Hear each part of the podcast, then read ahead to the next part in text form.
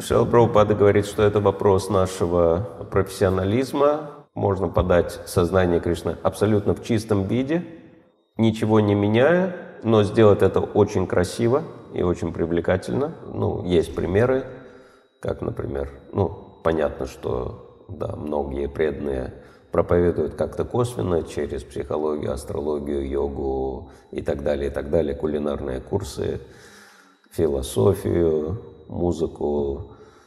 В принципе, в этом нет ничего предосудительного, потому что даже Шрила Прабхупада именно так и делал. Шрила Прабхупада был первый, кто кулинарные курсы проводил и преподавал санскрит и музыку, игру на музыкальных инструментах. Ну, естественно, что все это дело для того, чтобы привлечь людей в конечном итоге к сознанию Кришны. Но есть очень хорошие вдохновляющие примеры прямой проповеди, которая очень привлекает людей, как вот есть одна преданная в Москве, Матаджи Расохладиния, вот у нее такой творческий псевдоним Аладини, что-то такое, да, совместное, Расохладиния, Аладини, вот, чтобы людям было привычнее и легче запомнить. И вот ее конек — это Рамаяна, вот она прямо открытым текстом проповедует Рамаяну, она поэтесса и перекладывает Рамаяну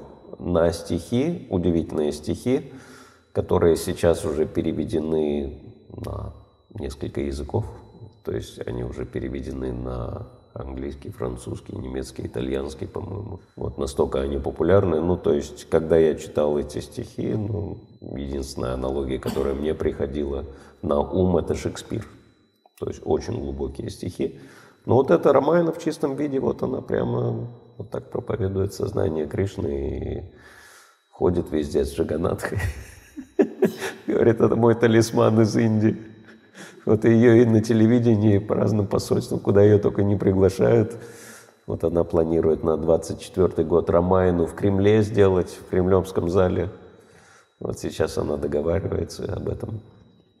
То есть мы можем видеть вот такие примеры, что если это очень красиво и профессионально делается, можно даже ничего не менять. Вот просто представить сознание Кришны вот так привлекательно для всех. И все будут рады. Она прямо с Джаганатхой в руках ходит и проповедует Рамаяну, и никто не возражает, потому что это искусство, высокое искусство. Как бы никто это не отождествляет с какой-то религиозной проповедью. Поэтому у искусства очень большой потенциал.